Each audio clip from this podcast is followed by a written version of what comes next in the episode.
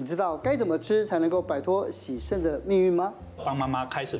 大概三个月回来之后，她的肾功能进步了二十分，然后就这这蛮多，这是真的是蛮多的。对啊，其实慢性肾衰竭要怎么避免走到要洗肾哈？我们讲说一定要定期就医，然后要控制好三高，那就定期吃我刚讲的那些五大的护肾食物，就可以把我们的肾功能保持得很好，不会往下衰退，就不会洗肾了。今天邀请到肾脏科医师洪永祥来告诉大家，只要一招，三个月就可以有效提升肾丝球过滤率。另外加码三种护肾水果，一起来了解一下。那今天我们下班经济学啊，再度邀请到侯永祥医师来。我们上次讲了不能吃的水果，千万不能碰的。对对对。所以上次那个杨桃真是吓坏好多人了，对不对？那接下来我们今天要讲是少碰的蔬菜。对对，因为其实蔬菜吃太多对肾也会不好吗？要是你的肾功能是正常的哈，多吃蔬菜是保护肾脏的。钾真的是健康的东西啊，我们钾可以排掉钠，啊可以治疗你的高血压，嗯，然后又可以帮你利尿、消水肿，真的是很棒。只是因为肾衰竭。好，所以不能摄取那么多钾。好，所以你要是你肾功能正常，你还是要多吃一些膳食纤维哦，不能说哦这个以误误会的说以为这个伤肾脏不吃好，这个是不行的。但为什么我们一直在喂教病人说啊，你要注意一下，不能吃太多蔬菜？那是指肾衰竭的病人，所以肾衰竭到肾丝球过滤到四十五分以下的时候，它排钾会出现问题。所以你如果吃了太多的钾，你就会造成高血钾，哦，就会造成心律不整啊，甚至肾衰竭，甚至猝死的风险。哦，所以我们比如在喂教病人在吃蔬菜的时候，我们通常会选择比较低钾的蔬菜，绿色叶子的蔬菜通常钾离子比较高。我们所谓的低钾，就是说每一百公克低于一百毫克，那才叫低钾。你看哦，川七、苋菜、草菇、菠菜、空心菜，川七高达一百公克就高达五百四十毫克，对呀，那个是那是非常高的。对，哦，然后你看苋菜五百三十毫克，哈，然后五百，这都是属于高钾的蔬菜哈。那高钾的蔬菜不是说一口都不能吃，我们只能说，因为你有一天有限制嘛，你如果吃了高钾的蔬菜，你每天能吃的蔬菜量就很少。可不可以给我们一个指标，可以吃多少？如果以拳头来给我们做一个譬喻的话，其实我们讲说天天五蔬果了哈，是指三份蔬菜，两份水果哈。那我们一般正常人要这么吃，然后肾衰竭也是要这么吃，只要吃这些的时候，又不要超过我们的钾跟磷的多摄取量。那什么叫做一份的蔬菜哈？半碗那种吃饭那个叫做一份蔬菜，所以你吃了一碗的蔬菜啊，那个就两份了哈。如果我们吃什么川七苋菜，你吃了一碗半哈，这个是你看哦，一百公克这是半碗哦，那一碗半就是什么三份哈，川七就当一千五百，一千五了，就就超过了哈，所以然后你为了吃呃不吃的，你变成蔬菜量只能吃那么少，所以我们建议你可以，你膳食纤维对肾脏还是有帮助的，只是你要吃低钾的呃膳食纤维哈。那如果真的是喜欢吃绿叶蔬菜的，你就把它烫过哈啊，但是还是选择比较低钾的蔬菜来吃。嗯，所以医师真的是不是有慢性肾衰竭的病友，结果后来他吃了这些蔬菜，就有不好的下场？哦，有有个阿嬷在七十五岁左右，那她的肾功能大概已经来到第四期了，剩下二十几分，你知道到第五期有可能就准备要洗肾。进来我的诊间，我觉得他很不舒服，开始冒汗，然后走路会喘，啊人就是很不舒服，很不舒服。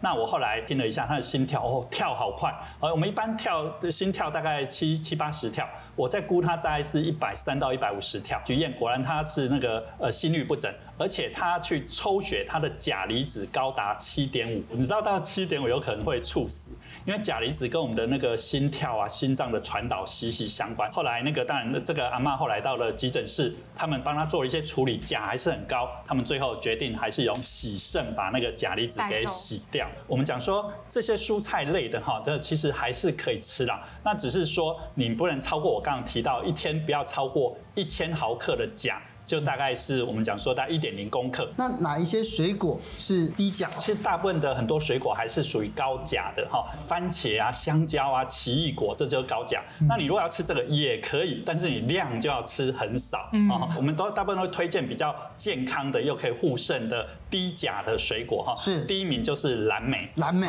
蓝莓是真的是太棒了。蓝莓不只是不管你肾脏有没有好不好，都要多吃哈。好 它其实里面最强的就是花青素，就它大概。是它那个绿茶的十倍哦，所以它那又有膳食纤维，那又低钾哦，又符合我们肾脏需要，所以实在太棒了哈。嗯，那苹果我们讲说什么一天一苹果，医师远离我哈。那事实上在那个美国票选抗癌的水果里面，苹果也都是呃选择第一名的哈。那苹果里面当然有一些苹果多酚绿原酸，我刚刚念的这些东西，还有它的膳食纤维哦，对，有可以抗发炎哦，对我们肾功能也是非常有帮助的哈。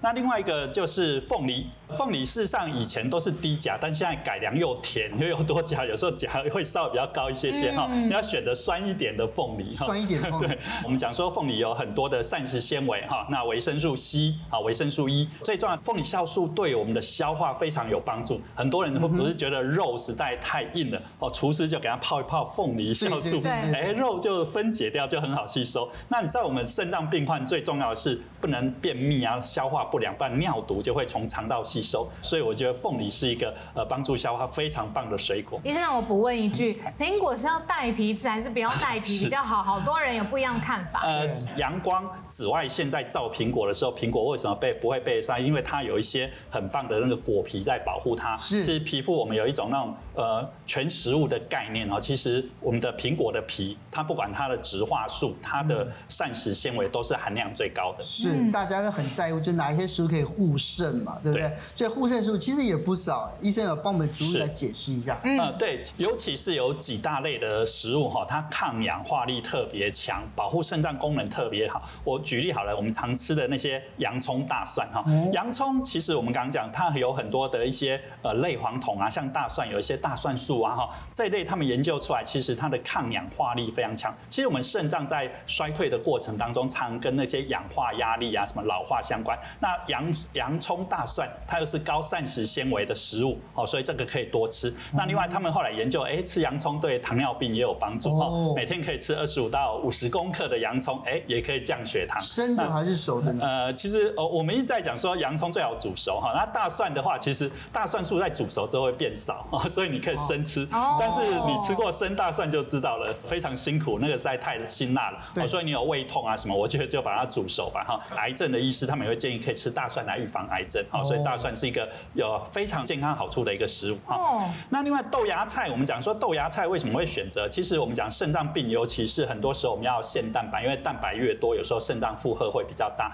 那我们后来发现，蛋白质类的豆、鱼、蛋、肉、奶类哈，豆类的产生尿毒素的最少，是对肾脏最友善的。那我们要选择一个豆类的，当然就黄豆啊、豆腐啊、豆浆啊、豆芽菜。哎，豆芽菜它的。膳食纤维最高，而又符合我刚刚讲要要膳食纤维高的哈，所以豆芽菜真的是一个非常棒的一个护肾的一个食材。那另外一个叫羽衣甘蓝，羽衣甘蓝事实上它是一个十字花科的，跟我们什么呃我们常讲的那些花椰菜很类似哈。但羽衣甘蓝它叫做黄绿色的蔬菜之王，它不管它的铁、它的钙。它的钙比牛奶还高哦，那每一百公克大概一百五十毫克，牛奶一百公克大概一百毫克一比一，但是它有到一比一点五，所以它的钙含量更高。肾脏不好的人其实钙需要补一些哈。但是羽衣甘蓝有一个蛋书啦，就是它我刚讲它就是绿色的叶菜类，哦，所以一样一个含钾钾高，所以这个一样要稍微烫过哈才能吃哈。啊，如果你没有肾衰竭的，要保护肾脏，当然羽衣甘蓝可以多摄取一些，很棒哈。那第一名呢，我选择叫鱼油哦，鱼油。就是要多元不饱和脂肪酸哦，现在其实大家很有健康概念，都会像多吃鱼油，然后叫 Omega 三哈，有 EPA 跟 DHA。其实现代人哈，其实常常因为那个循环不好嘛，所以要吃 EPA。好，那 DHA 又可以降我们的胆固醇啊、三酸甘油脂，所以呃鱼油其实呃是非常棒的食材。那鱼肉我们会比较建议大家是一些呃小型鱼啊，小型小型鱼，因为呃大型鱼，尤其深海的大型鱼，有时候怕那个甲基汞含量会过高哈，因为食物链的后面。所以鱼友我们可以吃一些鯷鱼啊、秋刀鱼啊、五仔鱼这一类的哈，比较小型的鱼哈，其实还不错。我常常在跟肾友讲，他可以吃鱼友，是因为你知道，因为他们要限蛋白嘛。你吃鱼肉半个手掌大就叫一份，他们也不能吃太多鱼肉。哦，所以肾友就是说慢性肾衰竭的，他们不能吃那么多的鱼肉，因为要限制蛋白质的总量。那这个我就建议可以多补充呃鱼油，没错。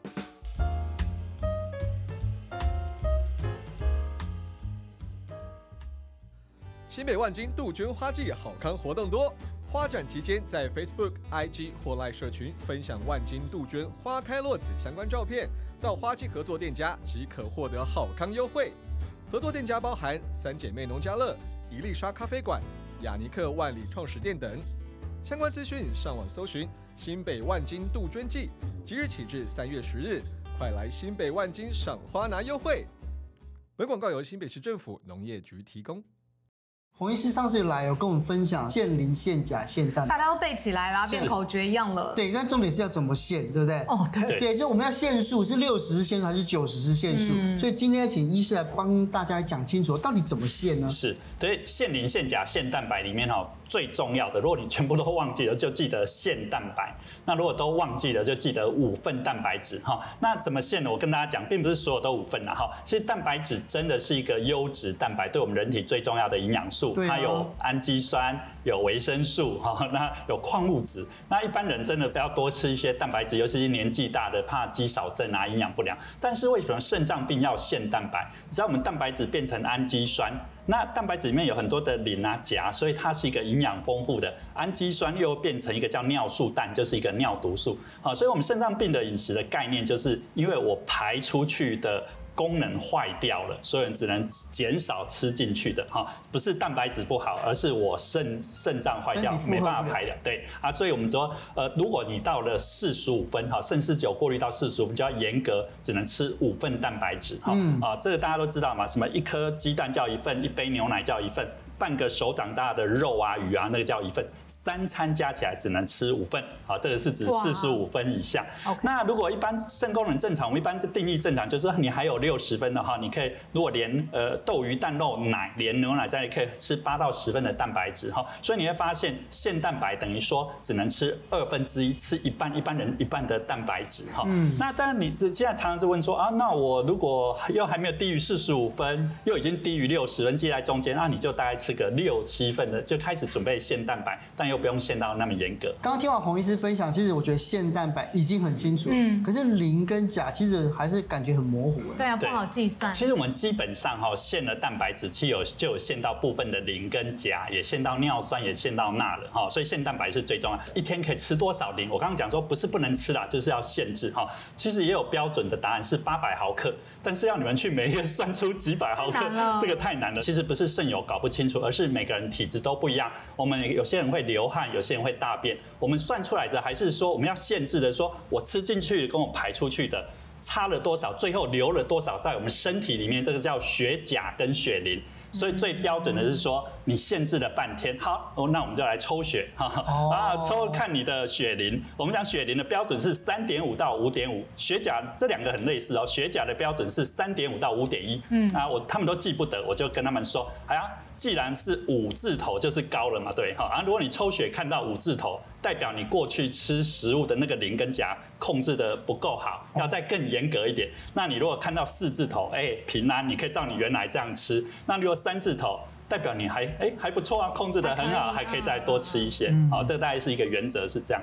是，可是如果说，因为我有另外有网友在问呢、啊，因为我们做完健康检查之后，发现说，哎，肾丝球过滤率大概只剩下刚好就是六十分，卡在六十，对不对？那刚好就是这个临界点，嗯、这个时候就应该要来限制饮食了吗？你低于六十分的时候，就要稍微注意一下了，不能吃过多。但到四十五分，你就要完全严格限制了。是吗？对。那事实上，我的临床经验是，大部分会出现磷跟钾过高的哈。其实四十五分肾脏还是有功能啊，还是可以排啊。哦，那我的临床经验是会比大部分都到了第四期。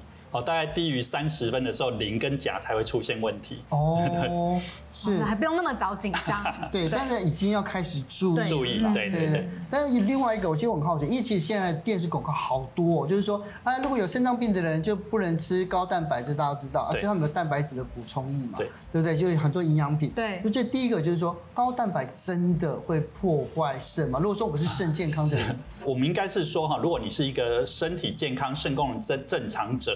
那你如果长期的高蛋白哈，什么叫做高蛋白？我们是有定义的哈，每公斤体重一点二到一点五公克，这是正常的蛋白质的摄取量。比如说六十公斤的人嘛哈，一点二就七十二到九十公克，然后你有超过九十公克，哎，就是有高蛋白饮食。其实有一些研究的确，高蛋白饮食长期下来，它的肾丝球过滤率好像衰老的会比较快一些。OK，但是每个人都不一样，但也没有那么恐怖了哈。我们会建议说，呃，其实很多在练健身的他们甚至会每公斤体重可以吃到大概二点二公克以上，这一类的，我在我门诊，呃，他们也会经常来找我，因为他们很担心他们肾脏会不会不好。我大部分都是跟他们讲，你大概可以高蛋白饮食，好，可以试试在呃连续六个月，啊，六个月完之后，你就要来那个验一下你的肾功能，哈，啊，如果说没问题再继续。很多他他都以为他肾功能正常。但是有一群人藏着一种叫做轻微的蛋白尿，那个叫肾丝球菌，他都不知道。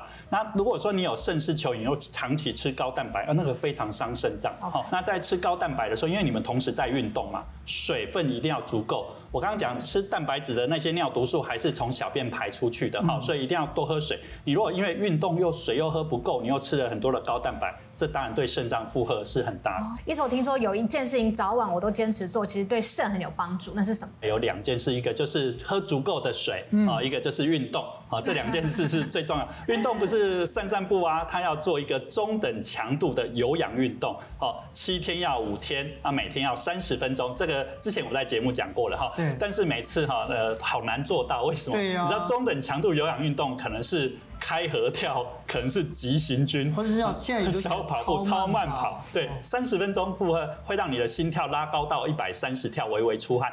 这对那个年轻人还好，对了一些上了年纪的阿公，太难了，太难了。而且他们常常膝盖不好、心脏不好，怎么办？建议可以做一个叫做泡温热水澡的。呃，动作哈，这个这个研究大部分都是日本，因为日本是一个喜欢泡温泉的民族哈。对，那他们就发现那一群哈喜欢固定泡温泉，每天哦每天固定泡温泉，哎，他的肾功能特别好，而且高血压的比例特别低，循环都特别好哦，所以当然可以运用在我们的护肾的这一块哈。早晚这个泡个温度大概在四十度 C 左右，这是他们做出来研究是最好的哈。你有没有发现你在泡完温泉之后。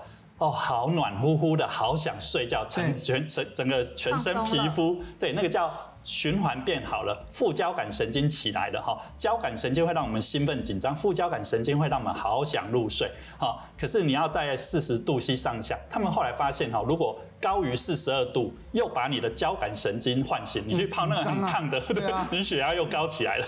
那你去泡那种三十八度以下的，也没有什么温度的，可能效果也不好。凉凉的，所以甚至是接近体温的。他们在泡那个三温暖嘛，就忽冷忽热，事实上是在锻炼你的交感，一会儿交感神经兴奋，一会儿又放松，然后一会儿这样。啊，一般的呃，我是不建议爷爷奶奶要去泡三温暖哈，你就泡那个温水四十度 C 的哈。那从五分钟开始，啊这个慢慢泡，可以的话拉长到大概十五分钟。嗯，意思有没有什么成功的案例可以跟我们分享？其实我之前就是有一个阿嬷，那阿嬷她呃，就是她就是一个慢性肾衰竭，大家知道呃，他们最紧张就掉到第四期哈，大概肾就掉到三十分以下，她就是掉到二十六分，那她呃很不想洗肾，但我当然就跟她讲多喝开水啊，多运动，可是她说妈妈这种关节啊，这种怎么运动？那我就建议她，不然你就泡泡热水澡，心脏不好的人就泡到心脏这里就好了，如果心脏还不错，可以泡到脖子，效果会更好。这样呃，她呃这个女儿回去之后。帮妈妈开始泡热水澡，大概三个月回来之后，她的肾功能进步了二十分，然后就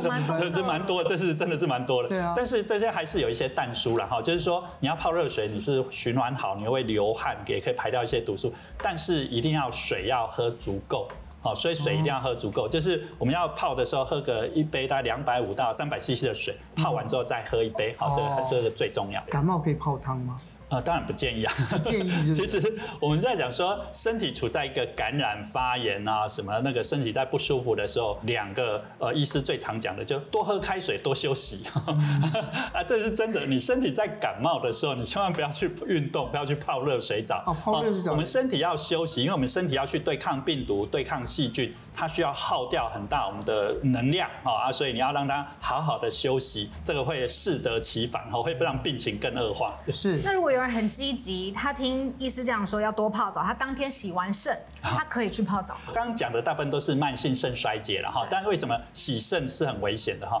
洗肾，你知道我们在洗肾的过程当中哦，在呃我们会把，因为它肾功能不好，没没办法排小便，所以我们会从血液当中把它的水。多余的水给拉出来，哦，所以大家很多病人洗完之后血压已经开始偏低了，就是说那个叫肝体重，我们已经拖到肝了。我曾经有一个病人，他洗晚上了，洗晚晚上就是洗到大概十点多，从六点多洗到十点多，洗完之后，他去又去泡温泉，你知道他已经被我水拖干了，血压已经低了，再去把汗再逼出来，他差一点昏倒，对，严严重低血压哈。所以洗肾病人，我会建议，如果你洗肾当天啊，千万不要再呃泡泡热水澡，有时候会血压过低，反而是危险的。是，嗯，医师最后想请教，是不是有一些？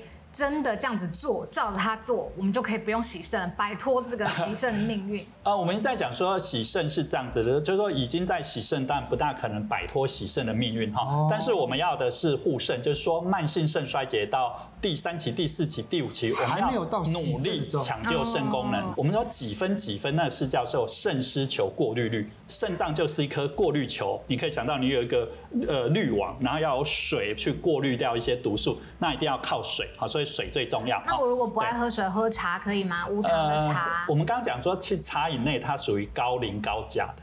哦，所以你如果很多人一直喝茶，一直喝茶，喝到最后磷过高，就破坏了肾脏。那咖啡呢？呃呃，一样是这样子。对，我们在讲说咖啡有磷，你要选择的话，就选择比较低磷的咖啡啊。但是还是又回归到我们刚刚节目前讲的。